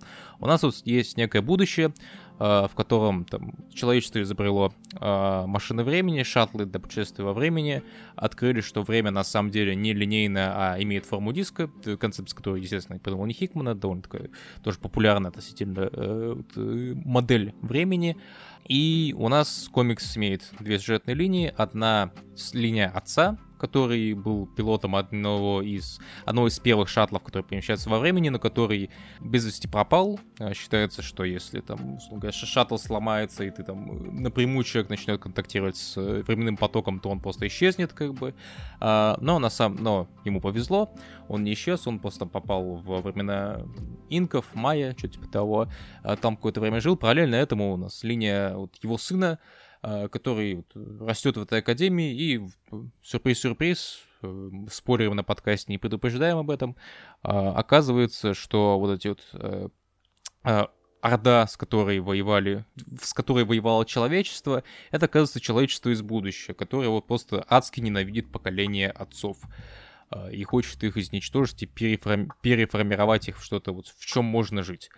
Э, очень такая интересно оформлена в этом комиксе тема. Вот ты затронул тему а, визуального повествования, вот я в свое время, вот как-то, когда у меня выходил ролик на эту тему, задался вот квестом почитать, если не все, то, по крайней мере, большинство комиксов Хикмана, особенно ранних. И вот для раннего Хикмана очень э, важна тема цветов в комиксе. Представляешь, что он сам не был колористом, это не тот комикс, который он э, рисовал, красил сам, как в случае с каким-нибудь Nightly News или Пакс Романа. А это комикс, в котором, тем не менее, есть очень характерные для него приемы, вот э, монохромность или бихромность определенных сцен. То есть, по сути, в большей части комикса превалируют всего три цвета. Это синий, красный и желтый. А, синий и красный контрастируют, когда вот, э, а вот это временной шаттл, он перемещается из одного таймлайна в другой.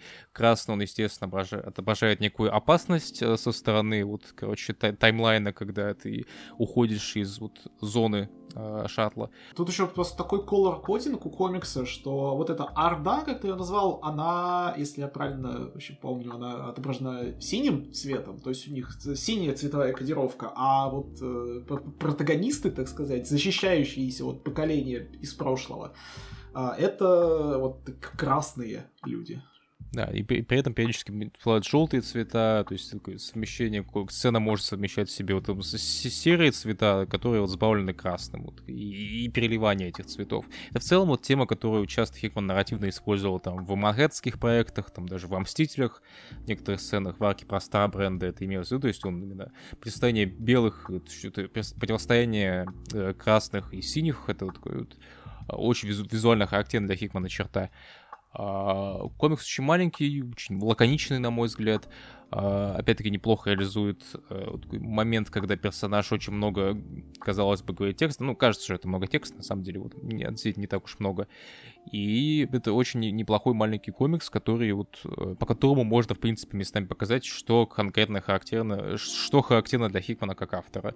Для него характерно вот визуальное повествование, некие игры с э, текстом, графиками и немалое внимание к тем научно-фантастическим концепциям, о которых он пишет. А ну вот, к слову, о какой-то вот игре с формами, э, у Хикмана же еще в этом комиксе довольно интересно продемонстрировано продемонстрирован момент э, перескока с одного таймлайна на другой, потому что кораблик, вот этот, перескакивая с одной панели на другую, он буквально находится над панелями, то есть вот э, занимает собой и гаттер, и вот эти вот обе панели, то есть как бы переходя из одной в другой. И это, ну это, на мой взгляд, просто очень прикольный, э, ну, очевидный, но при этом все очень прикольный, вот визуальный какой-то вот э, маркер, э, который прикольно отображает э, вот, переход из одного таймлайна в другой. Ну и в целом, вот если еще вспоминать какие-то интересные моменты визуальные у комикса. Это то, как, знаешь, здесь изображена сирена, типа, завывающая на базе во время тревоги. То есть а, она, по сути, находится вот за персонажами, за всеми этими слоями. То есть она, она вот вечный такой фоновый шум на на, на заднем плане, который вот вроде бы в какой-то момент становится вообще частью, буквально частью этого заднего, заднего плана. И, ну, это просто вот прикольно, э, типа, работает с тем, что в какой-то момент реально подоб, подобные шумы, они вот э, явля... становятся просто частью окружения. А, а потом эту сирену вырубают, как по щелчку, и вот уже бэкграунд э, немножко почище становится. То есть это, э, это вот тоже очень такой интересный прием, которого, ну, в целом, в мейнстримных комиксах не часто увидишь. Ну, не, не то чтобы Редвинг был каким-то мейнстримным комиксом, но Хикман, как автор, все-таки довольно мейнстримный. Ну, уже стал на тот момент, все-таки таким не был. Но, в принципе, в принципе, дорогие слушатели, по традиции с будем верны комиксу Wing, нам пора закруглять наш нарратив, но не спешите, потому что у нас, опять-таки, поле экспериментов. Мы попробуем, короче, вести новую kind of рубрику. Не знаю, насколько она будет постоянной или вообще будет актуальна э, дольше одного выпуска, но, тем не менее, я наслушался других подкастов и вот э, решил ввести под конец сегмент рекомендации э, комиксов, вот как краткая вот рекомендация комиксов, которые мы считаем достойны вот вашего внимания по вот тем подкастам. Нас тем подкаста это путешествие времени, то почему бы нам э, не посоветовать несколько, вот вкратце посоветовать несколько интересных, на наш взгляд, э, комиксов про тайм-тревел. А мы старались с Антоном не выбирать вообще для подкаста и вот для рекомендаций комиксы супергеройские, потому что, ну, а, супергеройка, она по большей части выросла из научной фантастики, ввиду этого практически каждый из персонажей комикса, о, э, практически каждый из персонажей большой двойки, там, Marvel DC, он так или иначе в какой-то вот, в период своей биографии, вот особенно популярные, путешествовал во времени. Супермен, Бэтмен, Человек-паук, Фантастическая четверка, там еще уже в первом номере они уже путешествовали куда-то во времени, э, в, в прошлое, пиратом точно, я думаю, заставил. Вот, э, поэтому обойдемся по большей части без этого, потому что куда бы вы пальцем не тыкнули, у вас все равно будет э, что-то по тайм-тревел. Э, поэтому будет немного, конечно, супергеройки все-таки будет, но по большей части, опять-таки, альтернативка. Не отходя далеко от темы Джонатана Хикмана, комикс, который я уже при обсуждении упоминал, Пакс Романа, или Пакс Романа, скорее всего. А, второй, по-моему, комикс Хикмана, который был издан в Image, комикс, который продолжает его традицию его самого первого комикса Nightly News. Это комикс, который был нарисован им самим, который так, выглядит очень необычно, ввиду того, что э, Хикман э, пытался в своих первых работах очень плотно работать вот с темой схемочек, Э, то есть, если сейчас там говорится, что типа вот у него там постоянные там всякие текстовые вкладки и так далее, в первых работах он так, буквально интегрировал всякие инфографики, текстовые файлы в сам комикс. В Nightly News это было вот превалирующим приемом, потому что это был комикс во многом про СМИ и про журналистику. А тут же комикс про то, как энное количество людей решили отправиться в прошлое, чтобы а, а, не, не в абы какое прошлое, а в Древний Рим, чтобы, значит, возвысить знамя Рима а, над историей, собственно, изменить историю в лучшую сторону. И там это решают сделать несколько людей, естественно, изначальный план а, немного меняется, и комикс про то, как, собственно, энное количество людей решили сделать что-то великое, но в какой-то момент их планы медленно-медленно идут по одному месту. А, собственно, тоже характерная довольно для Хикмана тема. Вот, э, некий большой план, который медленно, но красиво и эффектно идет по пизде. Э, сразу говорю, у него есть русский перевод, э, скалайдерский, естественно, лучше почитать, наверное, в оригинале, но у Хикмана в этом комиксе, там, как и в первой работе, довольно много текста, э, очень интересно, мой взгляд, реализованы инфографики, то есть тут э, через графики передается и таймлайн, какой он изначально был, какой он изменился после вот вмешательства этих людей в историю. Используют карты, используют э, очень долгие диалоги между персонажами, качестве вот просто такое ощущение просто сценария сцен. А, особенно вот мне нравится момент, когда вот в человека некого стреляют, уже не в кого стреляют, и там, короче, каждая пуля, каждая точка его тела, в которую попала пуля, она отмечена отдельным, короче, маркером, и это, это тоже схема, как, как, какая пуля куда его ударила. Это очень прикольный момент. Пакс Романа, Джонатан Хикман, почитайте, интересная штука. Я, в свою очередь, э, все-таки вернусь в более-менее родные и привычные пенаты и э, ну, посоветую вам э, комикс под названием «Танос» от Донни Кейтса и Джеффа Шо. Комикс тоже вот про то, как Танос из актуального таймлайна пропутешествовал в некое потенциальное будущее, где он уже седой, старый, но не менее э, смертоносный и эффективный. И вот на противостоянии этих двух Таносов, на, э, скажем так, на противостоянии двух, двух э, не просто именно Таносов, а двух идеологий Таноса в, на очень разных стадиях э, их, э, так сказать, развития э, и построен этот комикс.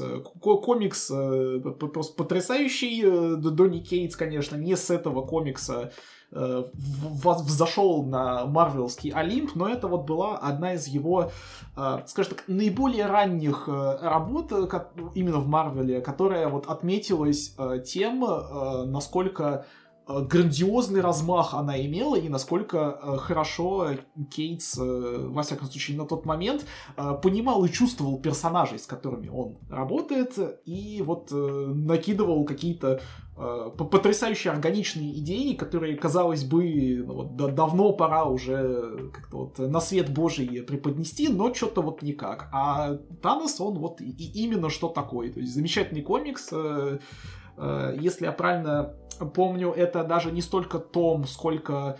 Э, финал тома. Это финал, 13, финал тома. С 13 по 18 номера. Да, арка называется Thanos Wins, Танос побеждает. Она, она вроде выходила на русском языке, если я правильно По-моему, нет. Нет, она не выходила, но я более чем уверен, ее перевели сканлайтер. Если да. перевели сканлайтер, я этому очень-очень расстроюсь. Это так или иначе, если ее перевели с конлейтеры, найдите, прочитайте. Если нет, э, ну, если вам позволяет английский язык, тоже прочитайте. Замечательная работа и прекрасно нарисованная Джеффом Шоу. Но входил у нас на русском другой комикс Донни Кейтса, который связан с этим комиксом. А, да, космический призрачный гонщик. Э, по сути, э, это комикс, который буквально вот буквально вытекает из событий э, Thanos Wins, потому что, ну, как бы, персонаж космического призрачного гонщика там впервые появился. Это э, не просто какой-то из уже известных призрачных гонщиков, это э, новая итерация Фрэнка Касла, который в какой-то из моментов своей жизни настолько отчаялся, потеряв вообще все, что он согласился стать призраком возмездия, если, если я так я правильно понимаю, у, у нас э, на русском языке традиционно призрачный гонщик как-то так и типа, переводится его должность. Так как э, призрак, космический призрачный гонщик это персонаж довольно безбашенный, э, он задумывает сгонять в прошлое и убить Таноса, что у него не получается, э, из-за чего он решает его не убить, но перевоспитать. И вот подобная, подобная скажем так, э, история э, отца и приемного сына оборачиваются безбашенными и неожиданными последствиями. Комикс, э, опять-таки, он не очень содержательный в э, традиционном смысле этого слова, но он отлично работает э, как развлекалово с путешествиями во времени и альтернативными вариантами уже знакомых персонажей. Очень угарно, очень драйвово, замечательно нарисовано. Это тоже почитайте, если выдастся возможность. И еще пару работ посоветую лично от себя. А, комикс Patience от Дэниела Клоуза, автора легендарного комикса 8 Ball и не менее легендарного комикса Призрачный мир, а, который также есть на русском. А, комикс очень важный, на мой взгляд, для российского рынка, потому что это уникальный случай, когда комикс вышел спустя, по-моему, где-то месяц после его выхода в оригинале. Было очень крутое событие, и не менее крутое событие это было в оригинале, потому что Клоус этот э, ром- графический роман издал спустя очень долгие годы не издательство чего-либо. А, ну, о чем комикс? Комикс о, о парне по имени Джек, у которого есть э, девушка, э, собственно, Patience, а, которая забеременела, а, который вот, ожидает, что ну, нашел работу. А, такая быто- бытовушная ситуация, что вот у нас есть семейная пара, готовая и в то же время не готовая во многом к а, принятию ребенка. А, в какой-то момент а, Джек приходит домой и видит труп Patience. Его обвиняют в этом убийстве, но быстро упускают, он пытается найти убийцу, у него не получается, и проходит более 10 лет, и действие переносится в будущее, такое ретро-футуристичное будущее, в котором Джек все еще живет памятью о Patience, все еще хочет э, найти либо, предот... либо найти ублюдка, ублюдка, который совершил это э, ужасное деяние, либо предотвратить его. И в итоге у него появляется, конечно же, этот шанс. Он выходит на чувака, который э, сделал свой аналог машины времени. И с этого момента комикс э, выходит на несколько сюжетных линий. Это сюжетная линия самой Patience, о ее прошлом, о ее истории в захолустном городке, вот эта классическая тема Клоуза со времен э, того же призрачного мира, вот эта вот э, девочка молодая в захолустном городке, где ее все бесит, где она понимает, что она что у нее нет каких-то перспектив в жизни, и она пытается из этого, короче, локального ада как-то выбраться. И параллельно с этим у нас идет линия, вот, собственно, ее мужа из вот, альтернативного будущего, который пытается предотвратить ее убийство. Там э, мы параллельно узнаем многое о самой Patience, узнаем много об этом чуваке. Э, это такой очень интересная смесь э, продуманного sci-fi, э, которая периодически переключается на персональную историю любви этих двух героев, на, собственно, мироощущение э, и, и Patience, и Джека, который там по большей части живет, собственно, мыслью о том, что вот, а, вот, а вот сейчас я ее спасу, и тогда вот какой у меня будет сын, а вот как, какое у него будет имя, как, как мы будем вместе там обедать за праздничным столом, а, когда он какие-то старые места посещает, его тоже какая-то ностальгия навевает. То есть это очень персональная история, но в то же время это вот такая классическая боевиковая история о, о, месте и такой детектив. А при этом комикс потрясающе выглядит, он отлично нарисован. Клоуз сделал просто потрясающие моменты психоделии, когда вот Time Juice, вот этот вот э, сок, с помощью которого э, главный герой путешествия времени начинает идти начинает сбоить, и у героя начинаются трипы, и когда у него начинаются трипы, когда он в целом вот ощущает о себе весь таймлайн, и особенно вот финальные аккорды комикса, когда Пейшенс решает, что же с ним делать, когда вот главный герой Джек, он вот ощущает в себе все так называемое бытие, очень красиво, очень э, милая, трогательная, интересная история. Скорее всего, будет трудно найти в печатном варианте этот комикс, но если есть, э, на русском имеется в виду, потому что тираж уже был давно, и я не уверен, что были допечатки, но если есть возможность купить, если нет возможности, ну, уже почитайте в интернете, кто я такой, чтобы вам восстанавливать. И последний комикс, опять возврат в супергероику, подростки, мутанты, ниндзя, черепашки, Биба и Рокстеди уничтожают все. В таком переводе у нас он вышел на русском языке от издательства Камильфо тоже в какой-то мере удивительная штука, потому что вот это комикс э, в рамках э, IDW перезапуска Черепашек Ниндзя, э, перезапуск, который мне по большей части нравится, не в его э, современном варианте, к сожалению, но об этом как-нибудь в другой раз. А у этого а, перезапуска есть одна особенность. У него, помимо вот основного ангоинга черепах, есть довольно много спин-оффов. И спин-оффы они иногда бывают интересными, иногда это просто какие-то главы из э, основного ангоинга, которые зачем-то вот вывели в отдельную лимитку. А когда-то это вот не очень интересные вещи. Но Билл кстати, на удивление оказался очень интересным, очень, опять-таки, вот э, ты, ты упоминал, Антон, компетентным комиксом про time travel. Он очень, вот, я не ожидал от комикса, что он будет очень вот продуман в плане вот, короче, вот э, всех э, вот перипетий сюжета, перипетий таймлайна. И я это не ожидал, потому что, по сути, Билл Про, кстати, это, опять-таки, Билл и Тед, вот тоже э, а-ля хрононавты, два очень, не, очень умных человека путешествуют по таймлайну, творят всякую хрень.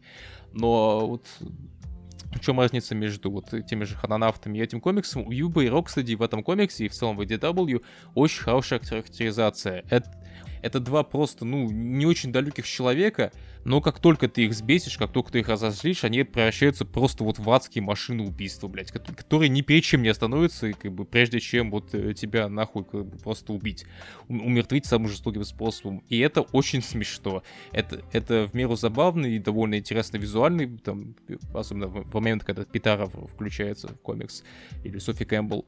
А, то есть это интересный и визуальный, и нарративный комикс, и я такого от спинов Черепашек Ниндзя по Бибопу и Рокстеди, по персонажей, с которыми я не рос, я там не э, эстет э, мульта 80-х, 90-х, э, но с которым я очень сильно проникся.